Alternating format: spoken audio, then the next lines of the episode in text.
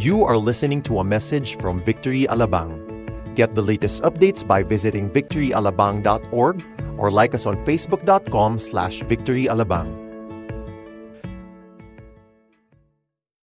Today, we'll be talking about Magnificat, which is Mary's song, celebrating God's greatness, found in Luke 1 46 to 55. And then on December 10, Benedictus, uh, talking about Zechariah's song, celebrating God's promise. That is from Luke 1 67 to 79. And then the next one would be December 17, Gloria, angel song, celebrating God's presence, found in Luke chapter 2. And the last one is none other than December 24, that's prior to Christmas, Nunc Dimittis. I'll be explaining that, of course, on the fourth week, which is Simeon's song, celebrating salvation for all. So, uh, these are the topics uh, that we are going to uh, talk and discuss, and we are going to, of course, uh, focus on this, the four songs that are found in the book of Luke. And uh, also, if you could uh, go ahead and just read the passage before you even come here, para meron na po kayo idea kung ano yung pag-uusapan natin. Para pagka binanggit ko po rito sa harapan, at least you are already aware of what we're going to talk about. Now, the objective of this is uh, for us to uh, reflect through the songs, the poems that point to Jesus, and we will celebrate Him as the reason of this Christmas season, resulting in gratitude, worship, and a deeper walk with, of course, with the Lord. So, speaking about uh, the first one, the Magnificat, the word Magnificat simply means, of course, greatness, or you are enlarging God. Yun po ibig sabihin ng Magnificat. Magnificat is a Latin word that simply means that you are enlarging God in that particular situation where you are. Now, Mary, Mary was around 13 to 15 years old when the angel uh, literally uh, showed uh, up during the time inside her room. And 13 to 15 years old, I mean, sa atin, sa panahon natin po na, ngayon, teenager po ang dating niya, napakabata. Kumbaga, hindi pa po, uh, hindi pa siya pwedeng magpakasal. Nag-aaral pa lang yan. But however, during their time, mga 13 to 15 years old, marriageable age na po yan sa mga panahon na yon. Because in the Middle Eastern countries, pag tumap, wala po sa kanilang teenager. Pagka halimbawang uh, sa kanila, pagka tumapak ng 12, lalo na kapag nag-13, 13 is already an adult for them. So wala silang tinatawag na teenager. Meron silang childhood at merong adulthood. So wala silang teen. No? Unlike sa atin, na meron pong mga tinatawag na teenager. For them, uh, they are already in their marriageable age. And so when Mary heard that, when Mary received that particular uh, message coming from the angel, and that's Angel Gabriel, and so, of course, she was really surprised and amazed because everything was already prepared. Imagine you are already prepared to marry Joseph. Joseph, by the way, is much more, uh, uh, I mean, older than Mary. And uh, Joseph was already in, uh, during the time, no, medyo malaki ang gap nila ni Mary at saka ni Joseph. That's why during the time of the crucifixion, when Jesus Christ was already entrusting Mary to John, patay na po si Joseph ng mga oras na yon. So wala na po si Joseph noon. So si Mary was all uh, was actually a uh, solo parent, no? Ano siya? Pinalaki niya si Jesus ng uh, sa na, na mag-isa siya because Joseph uh, by the time was already uh, gone. So and, and in this case when Mary received this uh, kind of news, uh, ano eh, parang na, na I mean the bubble was popped, everything was already prepared, uh, the wedding is already uh, near and then all of a sudden this news uh, came And para bang ang ginawa, binago lahat. So nabago lahat. Na parang sa akin, uh, it also happened even to me. Parang, I believe, you know, in your case, may mga case din po sa inyo that everything was already settled, everything is already prepared, and all of a sudden, nagkaroon ng pagbabago sa mga plano. No? Uh, and and that, that took you really by surprise. And uh, what happened to me was that I have already plans during the time. That was several years ago when I was uh, still, of course, a, a growing believer um, I have plans. No? Ang plan ko talaga, pumunta ng Amerika at uh, doon ako magtrabaho because I'm in the medical field. So nasa medical field ako noon. So sabi ko, I wanna go to the US and just uh, work there and earn. But however, because I uh, I met my uh, fiance who became my wife, so sabi ko nung, nung at the time that when I was courting her, sabi ko um uh, sabi ng sabi ng uh, ng ano ko ng I mean na, ni Lisa, sabi niya pumunta ka muna ng US tapos kapag halimbang pag, pagbalik mo, pag nandito pa ako at available, then pwede. Pero pag hindi na ako available, sorry na lang. So sabi ko sa kanya, uh, di ba rin na, sabi ko, hindi na ako pupunta ng US. Dito na lang ako sa Pilipinas. At uh, hihintayin kita. Ah, sabi ko, sabi ko sa kanya, ano eh, um, sabi ko, ang pera, ang pera pwedeng kitain, ikaw baka hindi na kita makita. Ah, so, kaya pogi points ako kanina umaga, nandito siya sa harapan eh. Okay? And that's what happened. I was engaged, no? I, I got engaged with her. And so the, the plans, of course, changed all of a sudden. And uh, there's no regret when I uh, did that, you know, uh, decision. And God is a way of really changing our plans. And I would say that Mary also happened, you know, that, I mean, that kind of situation happened to her. Now, this is a map of Israel, and you will notice that in this passage, it says here in the sixth month, the angel Gabriel was sent from God to a city of Galilee named Nazareth. That's found in Luke 1 26 27. Now, where is Nazareth? Nazareth is there. No? Nasa taas siya banda. Nasa baba ng Galilee, pero nasa taas siya banda ng Judea. And it says here in verse 27, on the sixth month, this was the month wherein Elizabeth was already pregnant. So pregnant na po si Elizabeth, cousin po siya ni Mary, and then uh, kaya magkamag-anak po si John at saka si uh, Jesus.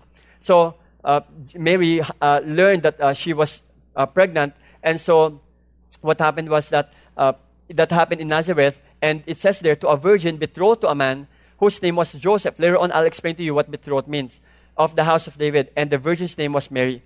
Now, in this case, Nazareth is a place uh, wherein people are saying that there's no uh, good thing or there's actually nothing good that comes from Nazareth.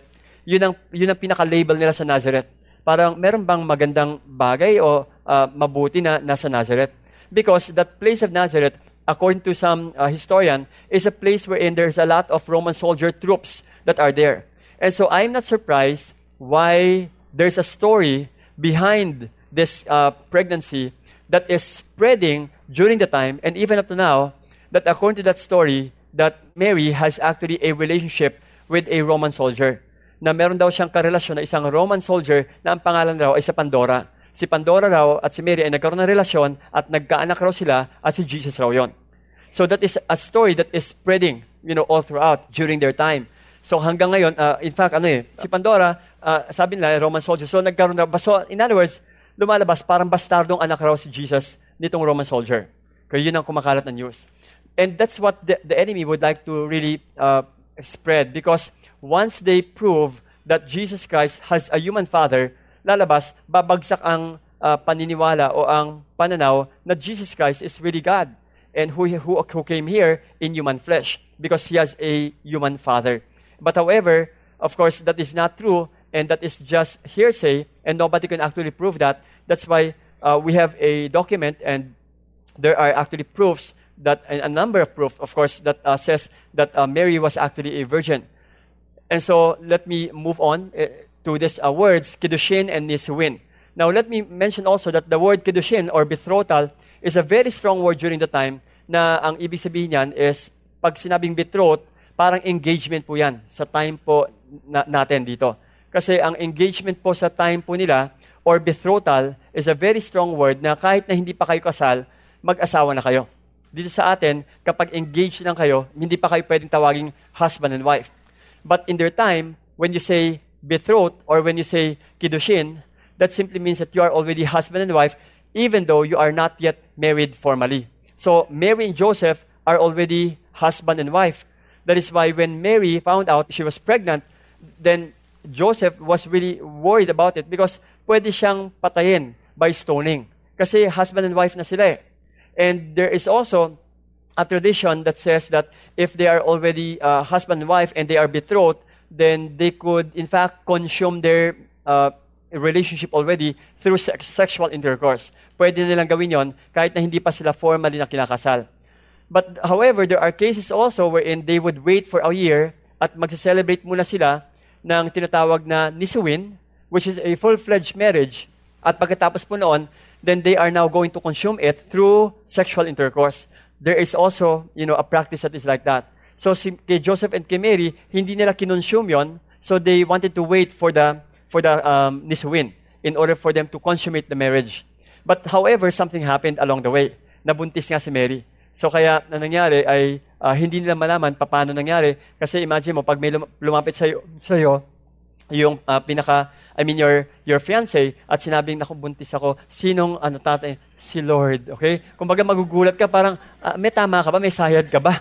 Pero kumbaga buti lang hindi sinabihan ni Joseph si Mary na ganun because both, both of them are righteous people So hindi na maiisip yon. But of course, uh, Joseph is also a righteous man and he wanted to divorce Mary quietly kasi alam niya kasi na kapag people knows about this, then Mary will of course be stoned to death.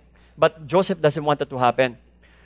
Now in Luke chapter 1, 31, it says here, And behold, you will conceive in your womb and bear a son, and you shall, you shall call his name Jesus.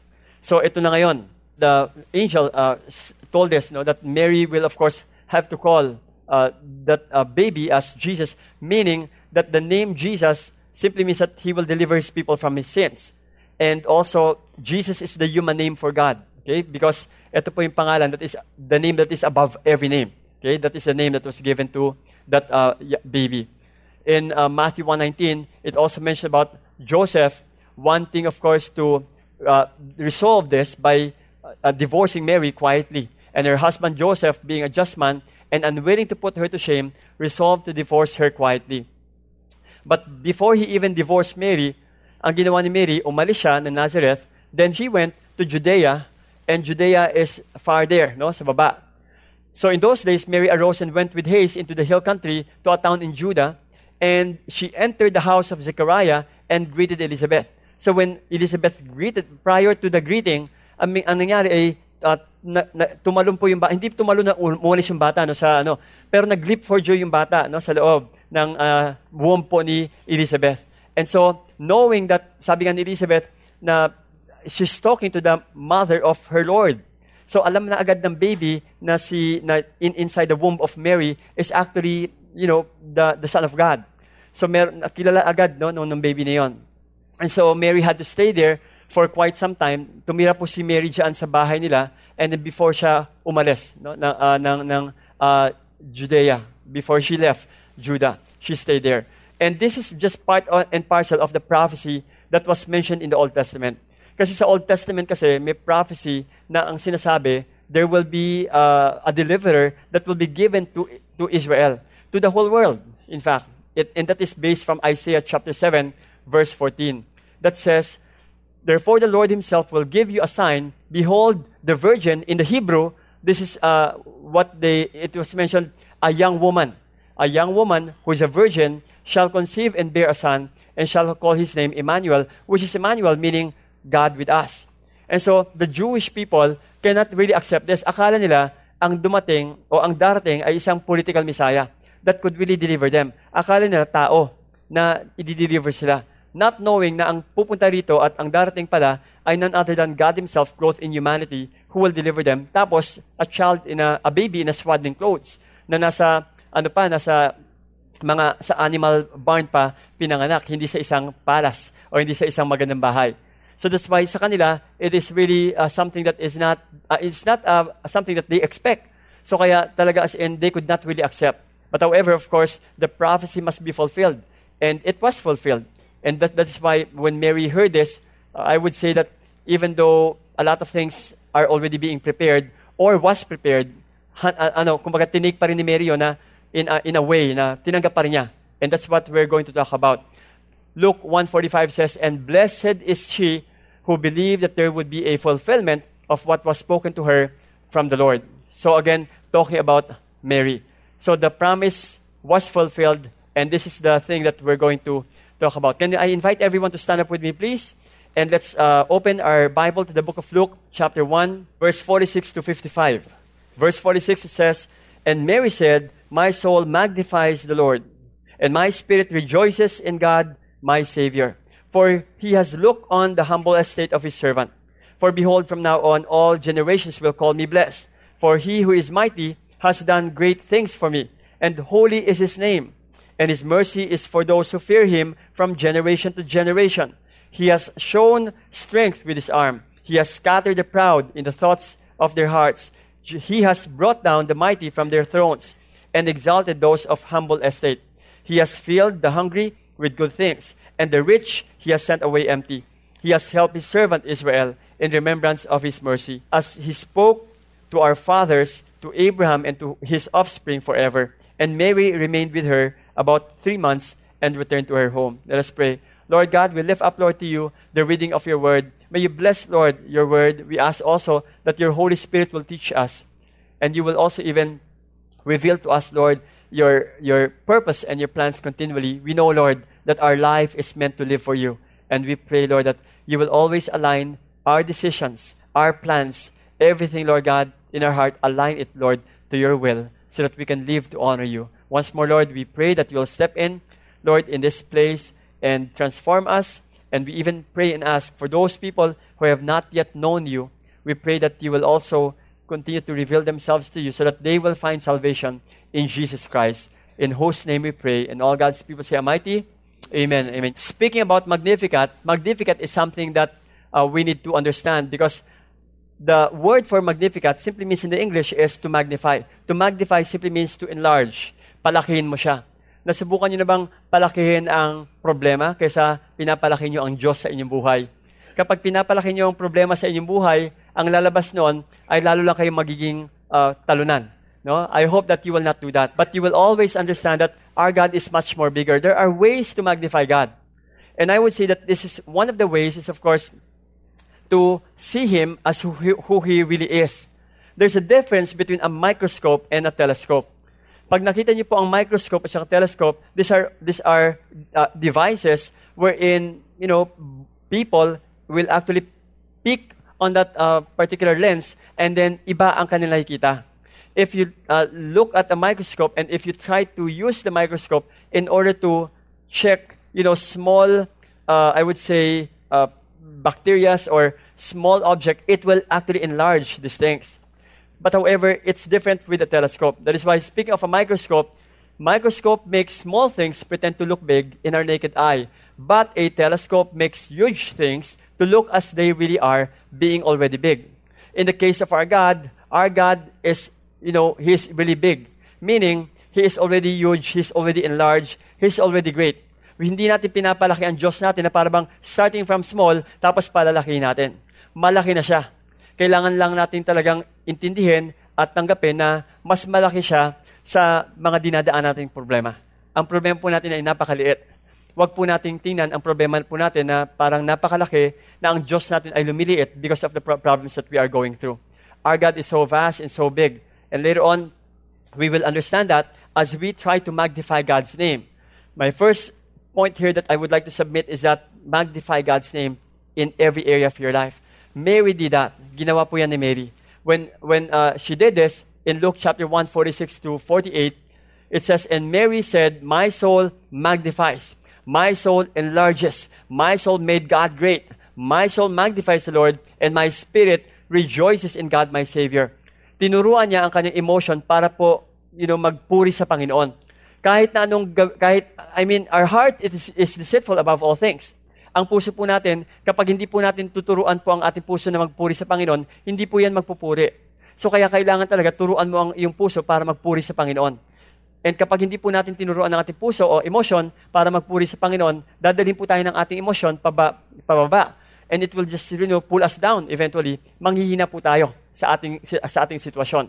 That is why there are a number of people today na hindi po sila makapag-move on sa kanilang buhay dahil sa mga nangyari in the past.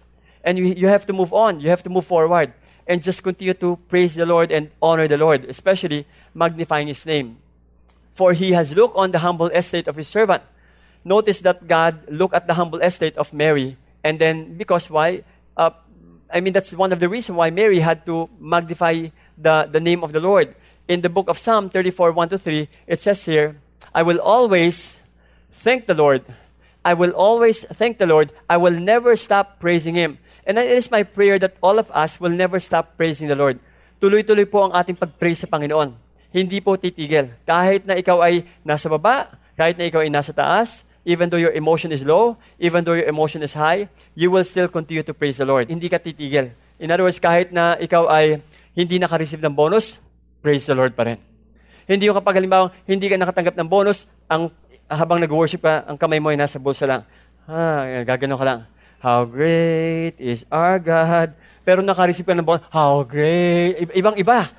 Di ba? Ibang-iba eh. Kapag halimbawa nakareceive, magkaiba yung nakareceive ng bonus sa hindi nakareceive ng bonus eh. Kaya kahit na hindi po tayo nakareceive ng bonus, I mean, you have to always, you know, learn to praise the Lord. And don't stop, of course, from praising Him. Huwag kang titigil. Huwag, hindi, we are not dictated by our circumstances. We are not dictated by our, by our, by our situation. you still have to learn to praise the Lord kahit na po ano nangyari. Kahit na mayroong problema sa pamilya po ninyo, kahit na i-reveal ng doktor na ito ang sakit mo, it will not stop you from praising the Lord. It will not stop you from really worshiping the Lord because nothing can stop you. Wala talagang pipigil sa'yo. Don't stop praising the Lord. Pakirimayin yung katabi mo, sabi mo, don't stop praising the Lord. Don't stop praising the Lord. Huwag kang titigil sa pagpuri sa Panginoon. Kasi kapag halimang tumigil ka sa pagpuri sa Panginoon, nako, yan ang simula kung, papa, kung paano kang you know, babagsak sa iyong uh, spiritual na buhay. And again, you are dictated by the situation. Ang nanalo ron, sino? Yung kaaway. Yung kaaway ay siguradong tuwan-tuwa. Ang kaaway ang nagpe-praise. Pero hindi praise the Lord. Okay? Talaga si in tuwan-tuwa. Siya talagang magtataas ang kamay at talagang papalakpak yan. Kapag nakita nila na ikaw ay talunan. Na ikaw ay parang, you know, ah, ito, yan lang pala katapat mo eh magkahiwalay na pala kayo ng boyfriend mo, ah, sige, okay. Kaya, okay na yon. Kaya silang tuwan-tuwa. Ah, yan lang pala katapat mo eh. Kapag halimbawang um, nalaman mo palang may sakit ka o nalaman mong uh, you know, ang pera mo ay ganito lang, yun na pala yung katapat mo. Hindi ka na atin na church o hindi ka na magpupuri sa Panginoon. And I hope that we will not allow the enemy to do that to us. Kahit na ano mangyari, whether we are in this kind of situation or circumstance, we will still choose to praise the Lord in whatever way that we can. I will praise him for what he has done. May all who are oppressed listen and be glad. Again, when David uh, was uh, writing this, if I'm not mistaken, it was the time wherein David was uh, really, uh, I mean, he was kicked out at nagpapalipat-lipat po siya ng place kung saan. In fact, NPA po si David. No permanent address si David noong time na yon. Palipat-lipat siya. And yet, he still chose to pen this psalm despite his situation despite sa kanyang circumstance at kanyang kondisyon. Verse 3 says, Proclaim with me the Lord's greatness. Let us praise His name together. And when we say, let us proclaim His name together, meaning, you know, you just have to gather. Okay? I mean, para bang sa, sa pamilya po, kapag halimbawa sinabi natin together, i-gather niyo po ang pamilya niyo. Kapag halimbawa dumaan kayo sa isang matinding pagsubok ng buhay niyo, tawagin niyo po yung mga anak niyo, tawagin niyo asawa niyo, and let's just, you know, come together and praise the Lord together. Kasi yun po yung mga best time para po talaga magpuri kayo sa Panginoon. Hindi yung parang ang pag-uusapan nyo yung tungkol sa problema at lugmok kayo. Okay, lugmok na nga kayo, malulugmok pa kayo lalo. I remember this one family, naalala ko po yung family na to, na the dad is was philandering. No? Meron po siyang uh, ibang, ano, ibang, you know, pinupuntahan na girl and then, uh, of course, they were really devastated in their relationship. So what happened was that the that uh, guy, isa sa mga anak nila, na lalaki, nakakilala po sa Panginoon. He came to know the Lord. And after he came to know the Lord, he became born again. And then he shared the gospel to uh, the the mom. He shared the gospel to the to um, her uh, sister, and uh, eventually, of course, the whole family came to know the Lord. But however, the dad was not yet a Christian. So every time that the family is there, the mom said, ang sabi ng mom, uh, this is what we're going to do. Let's gather together and let's praise the Lord and let's pray for your dad. Pinag-pray talaga nila yung dad nila. Pinag-pray niya yung kanyang asawa na makakilala talaga sa Panginoon. And after several days and weeks and took probably months, the dad came to the house and said, sabi niya sa anak niya, alam mo, may pagbabago yung nanay mo. Ba't ganon, hindi na siya nager? Yeah, oh, sinabi niya, hindi na siya nager. Kasi da- dati kasi nager eh. Pero ngayon, parang nagbago siya. All of a sudden, things change. At saka hindi na siya yung makulit. Hindi na nagtatanong, saan ka, na, saan ka nanggaling? Ha? Sino yung kausap mo? Ah, sino yung ano? Sino nag-text sa'yo? Hindi na siya ganun. It, it really changed a lot. And so, as a, as a result of that, the dad started to attend the church, and the dad gave his life to the Lord, and all of them are already a Christian. Now, what's good is that yung guy po na yon, who came to know the Lord, became one of the pastor of our movement. Yun po yung nangyari sa kanya. Kaya nga, the whole family actually, you know, again, is a, is a testimony that truly, if you gather together and praise the Lord and magnify His name, I tell you, something, of course, will happen in your life, in your situation. Don't allow the problems, don't allow those situations to stop you from praising Him. But continue on, of course, glorifying His name. The Bible says in the book of Psalm 34, verse 3, Oh, magnify the Lord with me, and let us exalt His name together. Let us exalt His name together sa company niyo, kapag halimbawang medyo parang, you know, alam niyo na hindi kumikita, then, you know, you just have to come together with your, with your employees and say, let's pray together and let's believe the Lord for a breakthrough. Because God will use this company, God will use this business, God will use whatever that we have right now. And of course, the Lord will see us through. Again, that's the key. The moment that you magnify His name, the moment that you lift up the Lord's name. And there's a lot of name for the Lord. Let me just show you that there are, these are some of the names. Names like Adonai, meaning Lord or Master, El Elyon, the Most High God, El Olam, hindi po ulam, no? El Olam, the everlasting God, El Roy, the strong one who sees you. And when you mention about this, Lord, you are our El Olam. Lord, you are our everlasting God. You, Lord, you are our El Roy, the strong one who sees. Lord, you can see everything. And when you say this, you know, names, I believe that the enemy is trembling. Takot na takot po ang kalaban. Takot na takot po ang kaaway kapag minimension po natin ang pangalan ng ating Panginoon.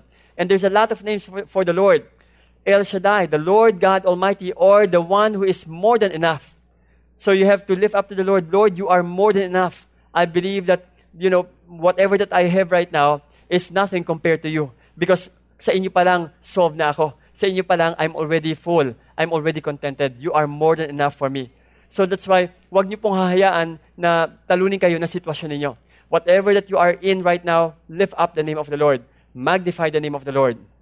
Elohim, God of power and might, Jehovah Jireh, the Lord will provide. Kasi minsan ang mga tao, ang naalala lang nila palagi, Jehovah Jireh. Yung ibang pangalan, nawawala na. Okay? Tan- ano, uh, by the way, ang pangalan po ni Lord, hindi Jehovah Jireh lang. Oh. Kaya meron pa pong ibang mga pangalan.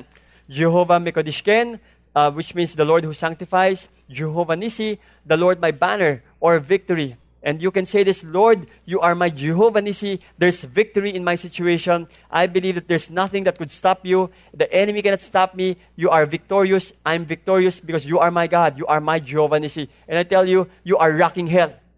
Kumbaga, pag sinabi mo you are rocking hell, binobomba niyo po ang teritoryo ng kaaway kapag sinasabi niyo.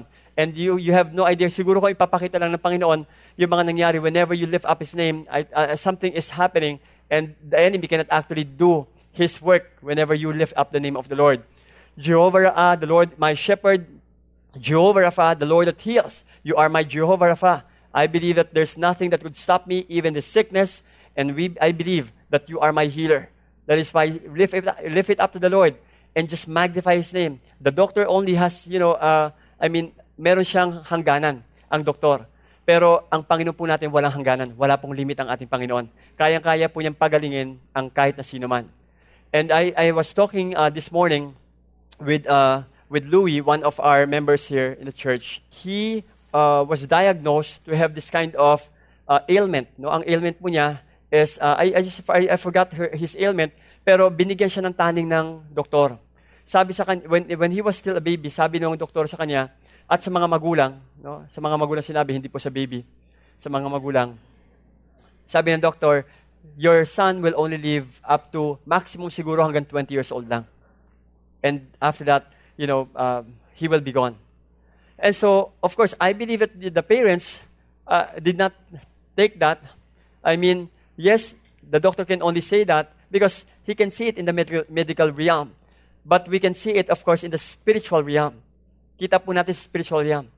And so, in, in this case, the parents lift it up to the Lord. They lift the condition to the Lord and so, after, you know, every year uh, went through, kumbaga, approaching 20, tapos, nung lumagpas ng 20, praise God, kasi, you know, hindi naging totoo yung sinabi ng doktor.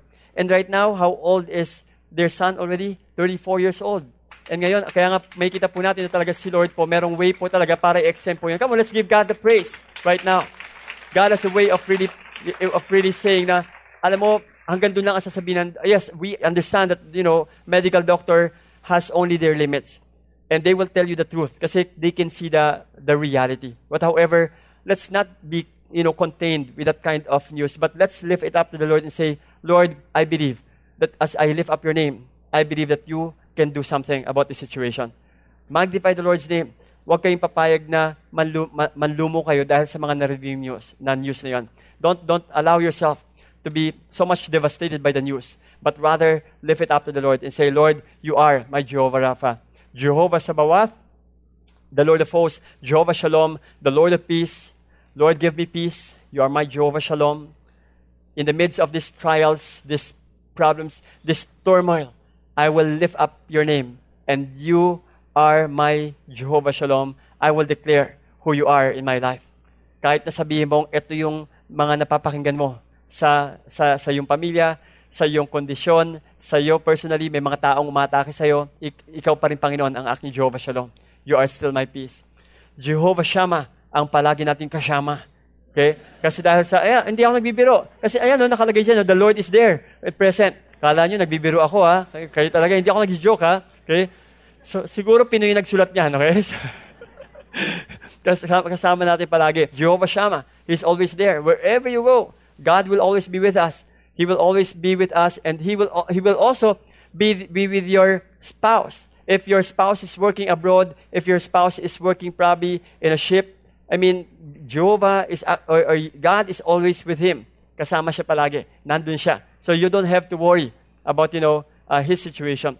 He's also our Jehovah Chidkenu, the Lord our righteousness, Lord Jehovah, and the jealous God. So all of these names, if you only know the names of, the, of God, and I tell you, these are ways to magnify the Lord. And we could say that when we magnify the name of the Lord, let's now go to Psalm 69:30. I will praise the name of God with a song. I will magnify him with thanksgiving. Praise the name of God with a song. Hindi ko sinabing kumanta kay palagi. Okay? Ang sinasabi ko is that you have to always lift up the name of the Lord and know what that means. Know what the name means. Ang pangalan po ng Panginoon is so much powerful that it can actually withstand or it can even, you know, just destroy even the gates of hell and just, you know, you just don't know what will happen with the forces of enemy when we lift up the name of the Lord. Kung naalala niyo po yung ginawa po na Joshua when they uh, just surround uh, that Jericho wall. At the, the wall of, walls of Jericho crumbled. And that's, of course, lifting up and magnifying the name of the Lord. Wala silang mga dalang arm, wala silang mga dalang weapon, but yet something happened in their life. Magnify the name of the Lord.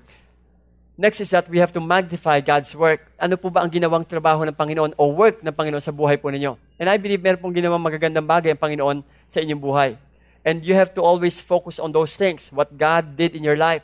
Magnify God's work. Mary did this. Ang ginawa po ni Mary rito is that, For he has looked on the humble estate of his servant, for behold, from now on, all generations will call me blessed. It says here, all generations will call her blessed, for he for God, who is mighty, has done great things for her. The reason why she can magnify God's work is because after God doing great things in her life, despite her condition, ang ginawa po ay, you know, all generation will call her blessed. Hindi naging isang parang uh, hindrance yung kanyang sitwasyon in order for her to be called blessed. All generations are calling her blessed. Kaya nga, that's why we could say that, you know, His work was magnified in this case. And what about us? Ano po kaya mga bagay na pwede nating bigyan papuri ang Panginoon sa mga ginawa po niya sa ating buhay? Meron po akong ano, uh, ikakasal uh, in, a, in the coming uh, days. And then sabi niya, Pastor, um, parang hindi ko yata maisip ko ano yung sasabihin ko sa dad ko because in our wedding, sa pag, whenever I whenever we uh, officiate a wedding, we always give the chance for the couple, for the groom and the bride, to honor their parents. And so sabi niya, Pastor, anong sasabihin ko kaya sa dad ko? Kasi dahil iniwanan niya po ako ng three years old ako. Wala akong maalalang good memory sa dad ko. Parang ang hirap maalala. Wala ako talaga matandaan. And so I told her, sabi ko, well, you just have to thank him because the Lord used him as an instrument kung kaya ka nandito right now sa mundong ito. You just have to learn to honor your father. Just honor him. And uh, God, you know, did something great in your life through, of course, your dad. Kasi kung wala ang dad mo, wala ka rin dito sa mundong ito. Hindi naman, ang sabi kasi ng Bible, honor your father and your mother, and you will live long in the land. Hindi naman sinabing, honor your father and your mother kapag nagbibigay sila ng tuition fee sa'yo, kapag pinag-aaral ka, at kapag naman binibigyan ng baon, hindi po sinabing ganon. Ang sinabi ng Bible, honor your father and your mother. Yun lang. Despite the fact that whatever that they are doing, I'm not saying that you justify the works of your dad dahil sa ginawa niya. Of course, sagutin niya sa Panginoon yon. Pero in your case, as a daughter, you, have, you just have to honor your father and mother. And so, that, that solves the, the, the situation. That is why, that is the work of the Lord. Kahit na sabi mong konti lang yon, then you just have to choose and know ano bang ginawa ng Panginoon sa inyong buhay. Ngayon, nasa angkang posisyon ngayon. Ang tagal-tagal ko na dito, Pastor, sa posisyon na ito. Parang, uh, ang ano eh, uh, nandito pa rin ako sa ganitong klaseng uh, level ng aking trabaho hanggang ngayon. Then, you choose to honor the Lord. Magnify His work in your life. And you have no idea what the Lord is up to in your situation. Hindi mo alam na meron palang tinatrabaho si Lord sa buhay mo. At siguro, kapag halimbawa ipapakita lang ng Panginoon yung kanyang plano sa iyo, pagka nilatag ni Lord ang plano niya sa buhay mo, baka mamaya malaglag ka sa upuan mo. At sabihin mo, Lord, ito ba yung gusto mong ipagawa sa... Wow! At malamang hindi ka na makagalaw. At nando ka na nakatutok. Sa sobrang tindi ng plano ng Panginoon sa buhay mo. Kaya sasabihin sa iyo, Lord, malamang, anak, gumalaw ka man dyan. Sabi ko na nga ba, pag pinakita ko, baka hindi ka na makagalaw eh. Kaya, again, speaking of that plan, the Lord has great plans for your life. At this moment, you just have to magnify the Lord's work in your life right now, wherever you are.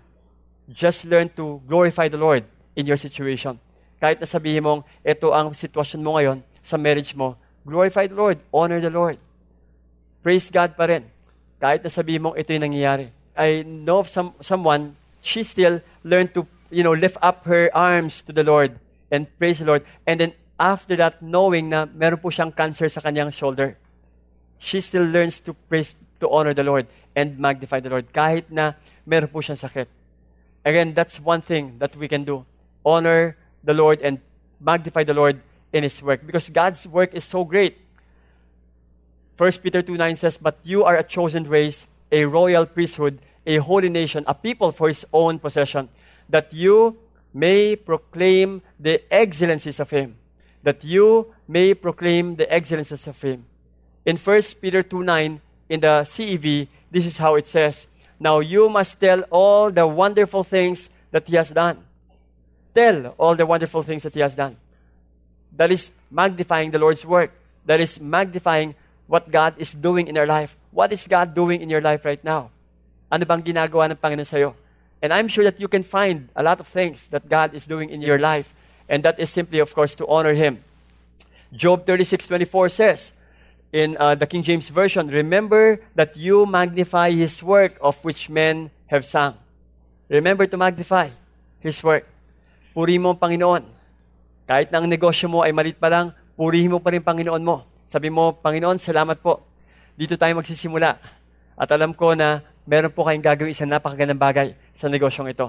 Alam ko, Panginoon, na ito po ang aming pera right now sa bangko. Pero alam ko, Panginoon, that you gave us this particular amount for a reason. And I will still magnify your work even in our life. God is doing a mighty work in the life of your children, in the life of your, if your, of your husband, in the life of your wife, in the life of, of you know, your loved ones as well. God is doing a mighty work in their very life.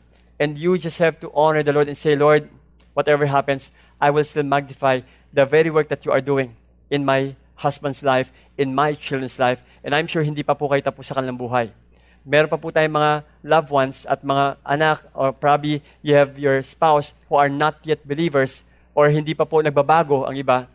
Sinasabi natin, alam mo, yung asawa ko parang hindi nagbabago pa rin eh. Paatin natin lang ng church pero patingin-tingin lang eh. Wala pa rin nangyayari. Huwag ka mag-alala. Si Lord gagawa ng paraan yan. God is a way of doing things and God is a way of talking to your spouse. God will change him. Tandaan mo, hindi ikaw magbabago sa asawa mo, si Lord magbabago sa asawa mo. Minsan kasi nagmamadali kasi tayo eh. Parang sinasabi natin, Lord, ang tagal naman. Pwede bang paki-fast forward? Hindi mo pwedeng gawin yon. You just have to really trust the Lord that the Lord is the one who's going to, of course, uh, do a mighty transformation in the, in the life of your spouse. Huwag mong uunahan si Lord. Merong way si Lord para gawin yan. Kaya wag na wag mong uunahan. Sabi mo sa katabi mo, wag mong uunahan si Lord. Magnify God straight. Now, this is something that I'd like to share. Magnify God. This is what Mary did. Ang ginawa niya, she magnified God's straight or character attributes. Kung sino siya. In Luke 150 to 55, it says, And His mercy is for those who fear Him from generation to generation. She magnified the mercies of God.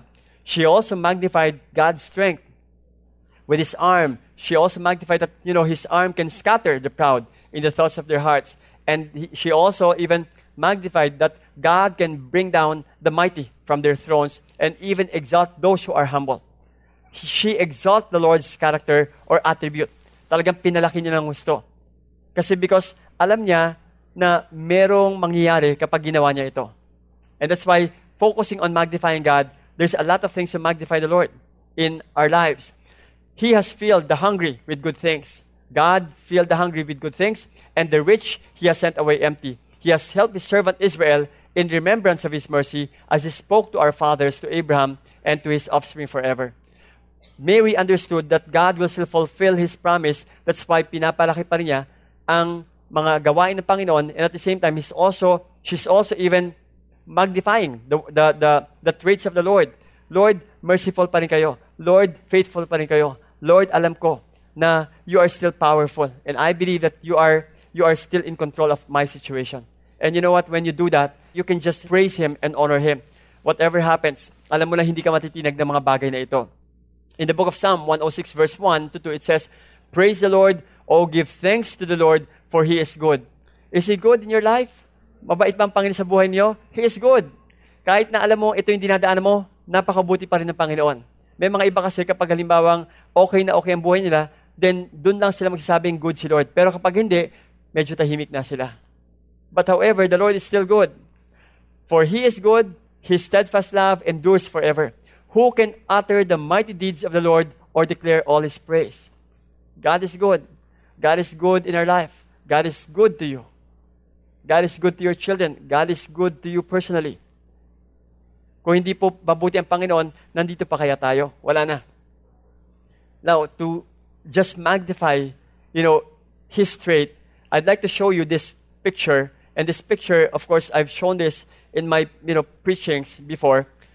But this is a picture of the planets. Ang picture po na ito ng mga planets, and this is Mercury, this is Earth. Where is Mercury in this next picture? Nandun po ang Mercury. Yung susunod po is Jupiter. Ayun po ang Jupiter. Now notice, palaki na palaki. And then, what's the next? It's actually Sirius. And then, where's Sirius in this next picture? Ang Sirius po nandoon. At nasan yung next? Ito po yung Aldebaran, which is another uh, star. Star na po ito. These are huge stars. And where's Aldebaran here? Ayun, nasa ilalim. And after that, ang pinakamalaki is Betelgeuse. And where's Betelgeuse? Here sa next, sa number 6, nandun, ang Betelgeuse. And what's the greatest or biggest of all? Yun po yung UY Scuti. Now notice, nasa na kayong Earth kapag tingnan natin, wala na. Talagang as in, dust. Okay? Nasaan kaya tayo? Anak ko, lalo na. Ba, kumbaga, hindi na tayo makita. Pero you know what? Even though ganun po ang ating scenario, still the Lord knows us. The Lord knows you personally. Alam po ni Lord kung ano po yung cellphone ninyo, kung smart, talking text, o globe. Alam po ni Lord lahat yan. Alam ni Lord kung halimbawa, what is, what is your address. Alam ni Lord kung ano yung laman ng puso mo. Alam ni Lord kung gutom ka na ngayon. Alam ni Lord yan. Alam ni Lord kung halimbawa sinasama mo, Pastor, bisan nyo kasi mag-aalas doon. Alam ni Lord yan. Alam ni Lord talaga lahat yan. Kaya nga, God cares for you. And you know what? Medyo palakihin pa natin ito ng husto. That is the sun. Ito po yung araw. Now, nasa yung araw, mas malaki po yung araw sa, sa earth. Now, where is the sun? If you notice, ang sun po nasaan? Ayun, ang sun. Now, we are talking of the Milky Way. Ito po ang Milky Way. Nasa na tayo? And yet, God still knows us. Para sinasabi pa rin, Lord, you magnify me. Nandiliit nga ako kapag sabi ko, Lord, I'm going to preach about your, mag- I mean, how to magnify you. I mean, who am I to preach this? Magnifying. And who are we to magnify the Creator of the universe who is so vast na binigyan tayo ng opportunity to really, you know, give glory and honor and greatness to our God. You will notice that this is our God. In the book of Psalm 83 to 4, it says, When I look at your heavens, the work of your fingers, the moon and the stars, which you have set in place, what is man that you are mindful of him, and the Son of Man that you care for him? Who are we? And still, God cares for you. God knows your condition. God knows your situation. Alam po ng Panginoon kung ano po yung nangyayari sa ating puso. Kaya wag mo iisipin na iniwanan ka ng Panginoon. Wag mo iisipin na parang inabandon na kanya. God did not abandon you and will He will never abandon you. Magnify the Lord in this life that we have. Just to, you know, land this. Philippians 1.20, it says here, according to my earnest expectation, Paul said, and my hope that in nothing I shall be ashamed, but that with all boldness, as always so now also, Christ shall be magnified in my body. Christ shall be magnified in my body, whether it be by life or by death. In Philippians verse 21, it says, For to me to live is Christ, and to die is gain. Choose to magnify the Lord in your body. Choose to magnify His name. Choose to magnify His works. Choose to magnify His traits. And that's again the meaning of Christmas. That is why every Christmas experience in life is designed to magnify Jesus Christ. You just have to go back once more and say, Lord, I choose to magnify you. Whatever happens, I will still honor you. Bow your head for a moment. Lord, we choose to magnify you, whatever our situation. You are greater than our problems. You are greater than our circumstance. You are greater than anything else in this world. And we choose to magnify your name. We choose to magnify your works in our life. We choose to magnify who you are. We enlarge you, Lord. We believe that you are a huge God, a big God, that this universe cannot contain you. Panginoon, salamat po at kilala niyo po kami. You know us personally. Lord, once more, as we magnify you and as we honor you and pronounce your greatness this Christmas, I hope that we could transfer to our children that our focus should not be on the gift and on the food that we are going to eat. I understand that those are blessings from the Lord. But let's try to make it different by focusing on the greatness of our God and saying that the God that we are serving Although He is God, He came here in human flesh, clothed Himself in humanity, giving us salvation and giving us mercy, and allowing us to enjoy a transformation that He alone can give. And I believe that that greatness, once that is in us, and I would say once na natutunan natin magbigay ng papuri sa Panginoon sa mga bagay na ganon, then nothing can actually hinder us and at the same time pull us down. Naniniwala po ako na habang pinapalaki po natin ang ating Panginoon sa ating buhay, wala pong kaaway sa atin. And I would say that even our families will also even be affected by that. And just give praise to our Lord right now. And just lift up our hands to the Lord.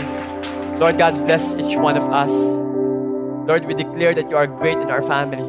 Each family that are represented here, Lord, we pray that we will always pronounce, Lord God, your greatness. And Lord, I pray that you will bless every marriage, bless their children, bless the works of their hands, Bless, Lord God, their businesses.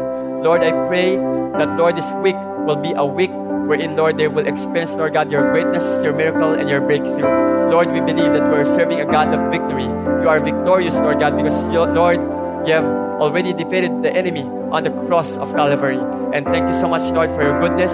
I pray that you will continue to be with your people for this week, Lord. Even as we come back once more, we believe that there are a lot of great things that we could report. The glory, the honor, the praise is yours in Jesus'